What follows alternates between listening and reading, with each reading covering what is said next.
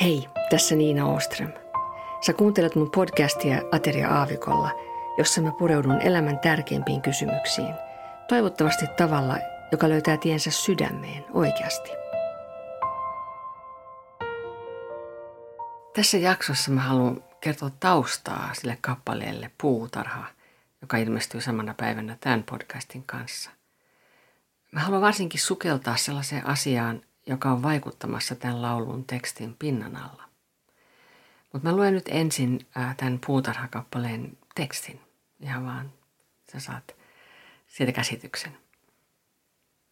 Kun syksy saapuu ja lehdet täytyy pudottaa, puun lailla anna ymmärtää, milloin luopua mun täytyy, päästää irti lehdistäin. Ja vaikka suru vyöryy, ahdistaa, Talven pimeydessä anna minun luottaa ja odottaa. Sinä Jeesus olet portti puutarhaan, siihen maahan, jossa totuus ja armo asustaa. Nyt talvi tullut on, enkä pelkää ollenkaan. Minun juureni ovat kiinni syvällä siinä maassa, joka niitä kannattelee. Nyt en pelkää kylmää pimeää, sillä tiedän, että elämäsi on minulla sisälläin. Sinä Jeesus olet portti puutarhaan, siihen maahan, jossa totuus ja armo asustaa. Ja kun kevät saapuu taas ja paljaat ovat oksat nää, silloin uusi tahtoo esiin. Sen mä voin nyt vastaanottaa, sillä tilaa tässä jo on. Ja sinun ajallasi Jeesus tahdon tuottaa hyvää hedelmää. Sinä Jeesus olet portti puutarhaan siihen maahan, jossa totuus ja armo asustaa. Laulun tekijänä mä harrastan sitä, että, että kun mä näen tai luen tai koen jotain mielenkiintoista, niin mä pyrin kirjoittamaan sen muistiin myöhempää käyttöä varten. Ja usein myös tämmöiset asiat, niin ne on sitten mussa niin kuin jollain tavalla niin kuin aktiivisesti taka-alalla, jos sä tiedät mitä mä tarkoitan – Eli ne muhii ja, ja yhdistyy sitten muihin sanoihin ja asioihin ja, ja alkaa muodostaa kokonaisuuksia, joita mä kannan mukanani.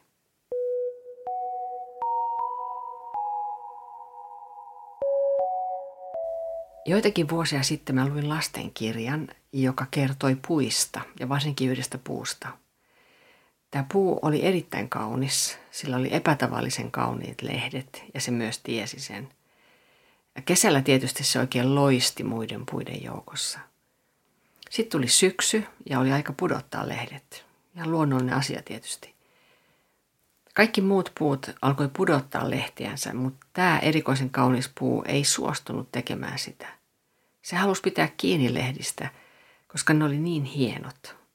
Ja se taisi myös vähän niin kuin ivailla niiden muiden puiden kustannuksella, joiden oksat oli jo melkein paljaat. Sitten tuli talvi ja, ja tämä puu vieläkin piti kiinni lehdistänsä. Nyt ne vaan ei ollutkaan enää kauniin vihreät, vaan oli ruskeat ja rumat.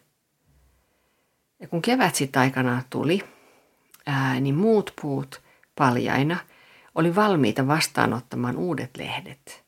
Mutta tämä yksi puu ei pystynyt saamaan uusia lehtiä, koska sillä oli vieläkin ne vanhat lehdet kiinni sen oksissa. Ja niissä ei ollut elämää. Mä en halua olla tällainen puu. Etkä varmaan säkään. Ei me haluta olla tällaisia, varsinkin jos me ymmärretään, mikä se lopputulema on siitä, että ei päästä irti silloin, kun sen aika on.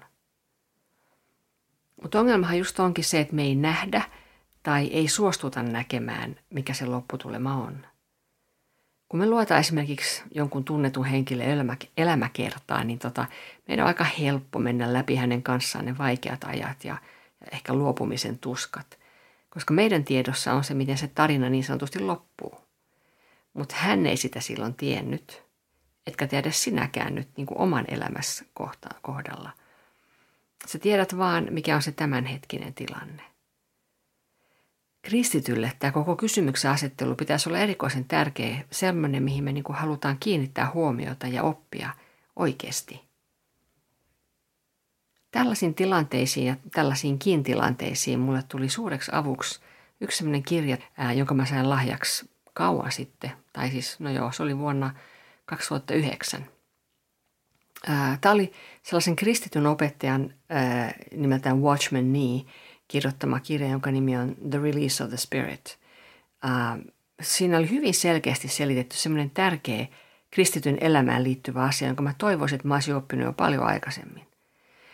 Itse asiassa mä sanoin ihan itselleni siinä, kun mä olin alkanut lukemaan ja mä täysin, mistä oli kysymys, että miksi kukaan ei ole tätä mulla aikaisemmin kertonut.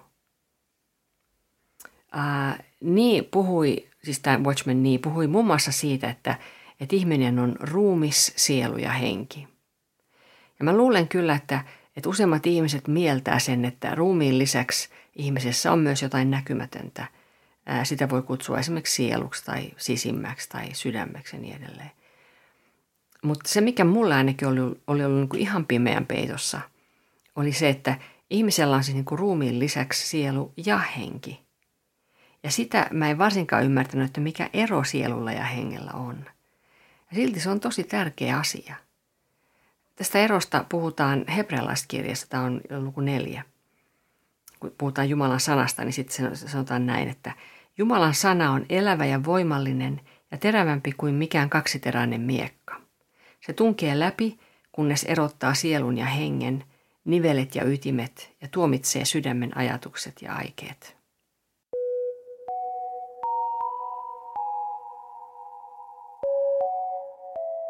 Mä tykkään siitä, että asiat selitetään havainnollisesti.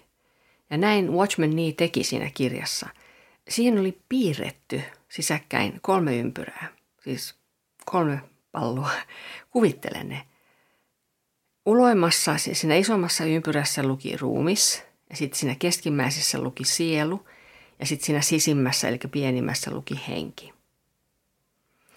Ruumis on siis meille varmaan aika selkeä juttu, mitä se käsittää. Sielu sitten taas on esimerkiksi ajatukset, tunteet ja tahto.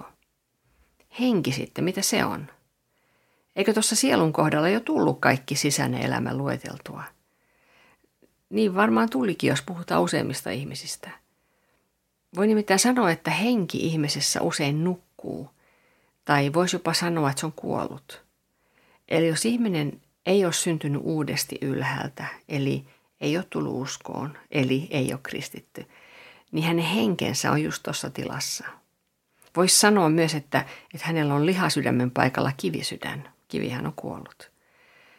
Hesekielin kirjassa luvussa 36 käytetään näitä sanoja just. Herra sanoi tässä, että Israelin kansasta, että minä annan teille uuden sydämen ja uuden hengen minä annan sisimpäänne. Minä otan kivisydämen pois teidän sisältänne ja annan teille lihasydämen. Kun ihminen tulee uskoon, niin hän syntyy uudesti ylhäältä. Johanneksen evankeliumin kolmannessa luvussa Jeesus itse selittää tätä asiaa silloin hänen henkensä herää, voi sanoa, ja Jumalan pyhä henki tulee siihen asumaan. Ihminen on silloin sovitettu Jumalan kanssa, ja tästä se matka alkaa.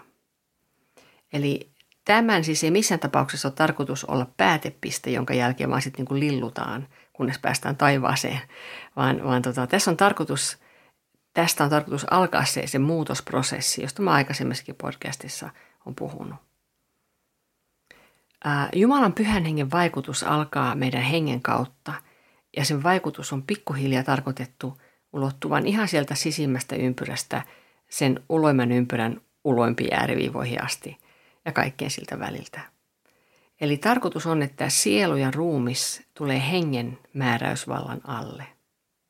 Sielu ja ruumis totta kai pysyy juuri sin, niin kuin siinä, mitä ne on, sielu ja ruumis – mutta hengellä, eli loppupeleissä pyhällä hengellä, tulisi olla enenevässä määrin määräysvalta näissä kaikissa kolmessa.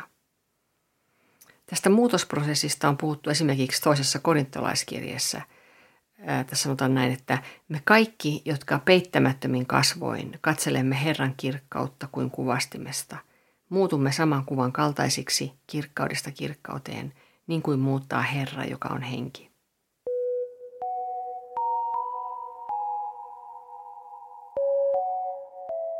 No nyt sitten tullaan takaisin siihen biisiin. Siihen, missä niistä lehdistä pitää päästä irti. Sielu ja ruumis nimittäin, ne on, ne on sota-asetelmissa Jumalan pyhää henkeä vastaan. Sitä ne on, koska, koska meissä asuu synti.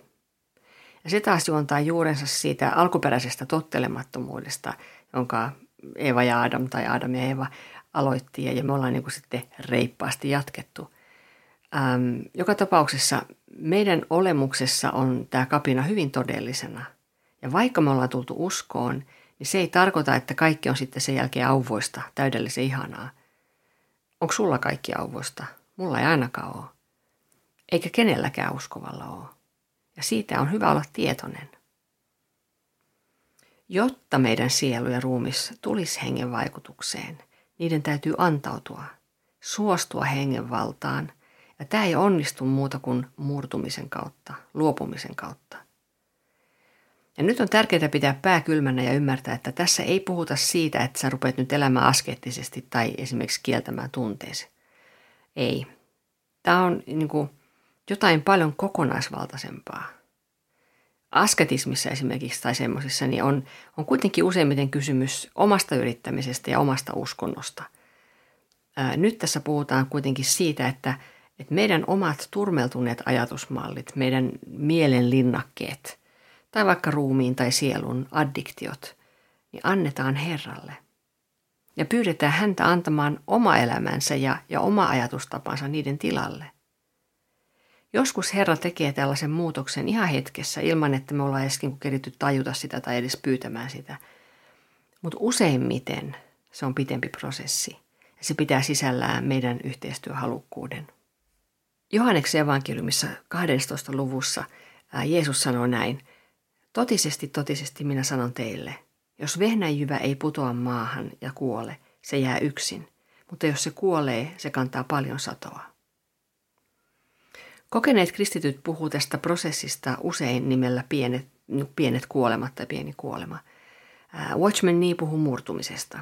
Joka tapauksessa kyse ei ole fyysisestä kuolemasta eikä siitä, että sä lakkaat olemasta sinä, mutta se, että sä päästät irti ja käännät selkäs vaikkapa katkeruudelle jota ihmistä kohtaan, tai päästät irti himosta, joka sitoo sua, tai päästät irti pelosta vaikkapa Jumalan tahtoa kohtaan, niin se tuntuu yleensä semmoiselta niin kuin pieneltä kuolemalta, koska, koska sä päästät irti jostain semmoista tutusta ja turvallisesta, astuaksesi johonkin ihan uuteen ja tuntemattomaan.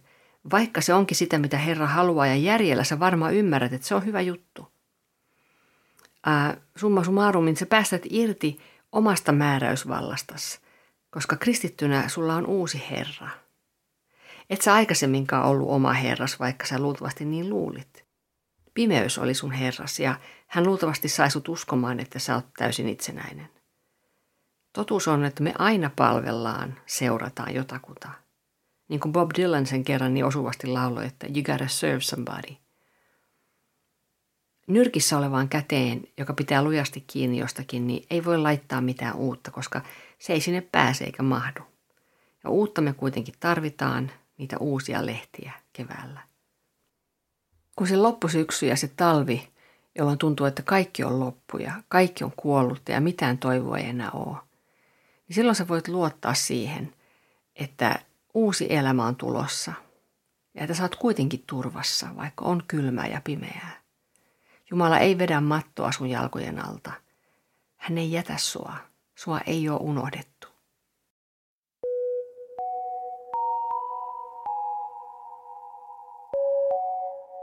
Mä sanoin tuossa aikaisemmin, että meidän kuuluu suostua, antautua tälle muutokselle. Silti se on Herra, joka saa sen aikaan, joka sen vaikuttaa. Itse asiassa se on jonkunlainen teidän yhteistyö. Herra kutsuu ja vaikuttaa ja sä suostut – ja taas hän vaikuttaa ja kutsuu enemmän ja sä suostut enemmän ja niin edelleen. Mitä useammin sä annat sen tapahtua, sitä ymmärrettävämmäksi se hiljalleen tulee. Ainakin sä nyt tiedät, että, että se on aikaisemminkin toiminut. Ja että sä, sä et ole oikeasti jäänyt tyhjän päälle, vaikka se on siltä tuntunut ehkä. Ja tämä on sitä kasvua, sitä, että me tullaan koko ajan enemmän riippuvaiseksi Jumalasta ja hänen pyhästä hengestään. Efesolaiskirjeessä kolmannessa luvussa sanotaan näin, että Rukoilen, että hän henkensä kautta suuren kirkkautensa mukaisesti antaisi teidän sisäisen ihmisenne vahvistua voimassa, niin että Kristus asuisi uskon kautta teidän sydämissänne. Rukoilen, että te, rakkauteen juurtuneina ja perustuneina voisitte yhdessä kaikkien pyhien kanssa käsittää, mitä on leveys, pituus, korkeus ja syvyys, ja oppia tuntemaan Kristuksen rakkauden, joka on kaikkia tietoa ylempänä. Näin te tulette täyteen Jumalan kaikkea täyteyttä. Hänelle, joka voi tehdä monin verroin enemmän kuin kaikki, mitä me anomme tai ymmärrämme, sen voiman mukaan, joka meissä vaikuttaa, hänelle kunnia seurakunnassa ja Kristuksessa Jeesuksessa kautta kaikkien sukupolvien, aina ja iankaikkisesti. Aamen. Tämä jaottelu ruumis, sielu, henki on raamatussakin jaeteltu myös toisilla tavoilla. Puhutaan esimerkiksi sydämestä. Sydän on niin kuin, tavallaan niin kuin semmoinen ihmisen komentokeskus. Sitten puhutaan sisäisestä ihmisestä, johon itse asiassa Watchman Nee viittaa, kun hän puhuu ihmisen hengestä. Hän niin kuin tarkoittaa sisäistä ihmistä. Mä luen nyt kolme raamatun paikkaa, missä puhutaan jostain sisäisestä ihmisestä. Ensimmäinen on roomalaiskirjasta.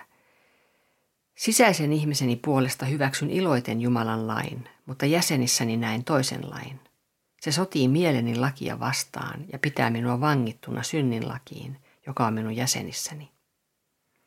Ja sitten just se Efesolaiskirje 3, sitä alusta, mikä jo äskenkin luettiin, niin siitä alusta mä luen, että rukoilen, että hän henkensä kautta suuren kirkkautensa mukaisesti antaisi teidän sisäisen ihmisenne vahvistua voimassa. Ja sitten vielä toisesta korintolaiskirjeestä. Sen tähden me emme lannistu.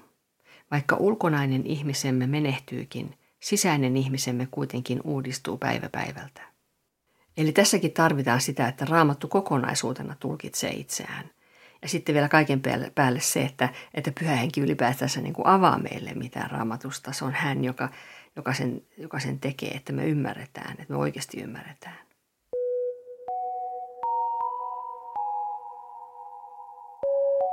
Kun tätä tekstiä ruvettiin säveltämään, niin, niin mä tein sen yhdessä Markus Vainiomäen kanssa, jonka kanssa mä olen myös yhdessä tuottanut tämän kappaleen. Markus sävelsi todella hienon musiikin säkeistöihin ja sitten mä lisäsin siihen kertosäkeen. Ja tämä sävellyskin sitten jäi odottamaan myöhempää käyttöä, mutta nyt se on sitten tullut se käyttö. Ää, muusikot, jotka tässä kappaleessa antaa oman panoksensa, niin on, on Markus Vainiomäki. Hän on siis sekä rummuissa, taustalauluissa – koskettimissa, bassossa ja jopa lapsteel-kitarassa. Ja sitten on Matti Paatelma, joka soittaa akustista pianoa. Ja sitten mun pitkäaikainen työtoveri Hollannista, Luca Genta, soittaa selloa. No sitten vielä, ihan lopuksi, tällainen asia, joka juolahti mieleen tässä joskus aikaisemmin tänä vuonna. Raamatussa puhutaan siitä, että meidän tulee täyttyä hengellä – Tämä tarkoittaa varmaankin monenlaista tilannetta ja täyttymistä, mutta voisiko se tarkoittaa myös tätä, mitä mä oon kuvaillut tässä podcastissa? Eli että se sisin ympyrä pikkuhiljaa täyttää vaikutuksellaan ne kaksi muutakin ympyrää. Hengessä vaeltaminen voisi varmaankin sitten myös olla tätä samaa asiaa. Nämä ovat yksinkertaisia asioita, mutta ei helppoja. Kiitos kun olit taas kuulolla tänään ensi kertaa.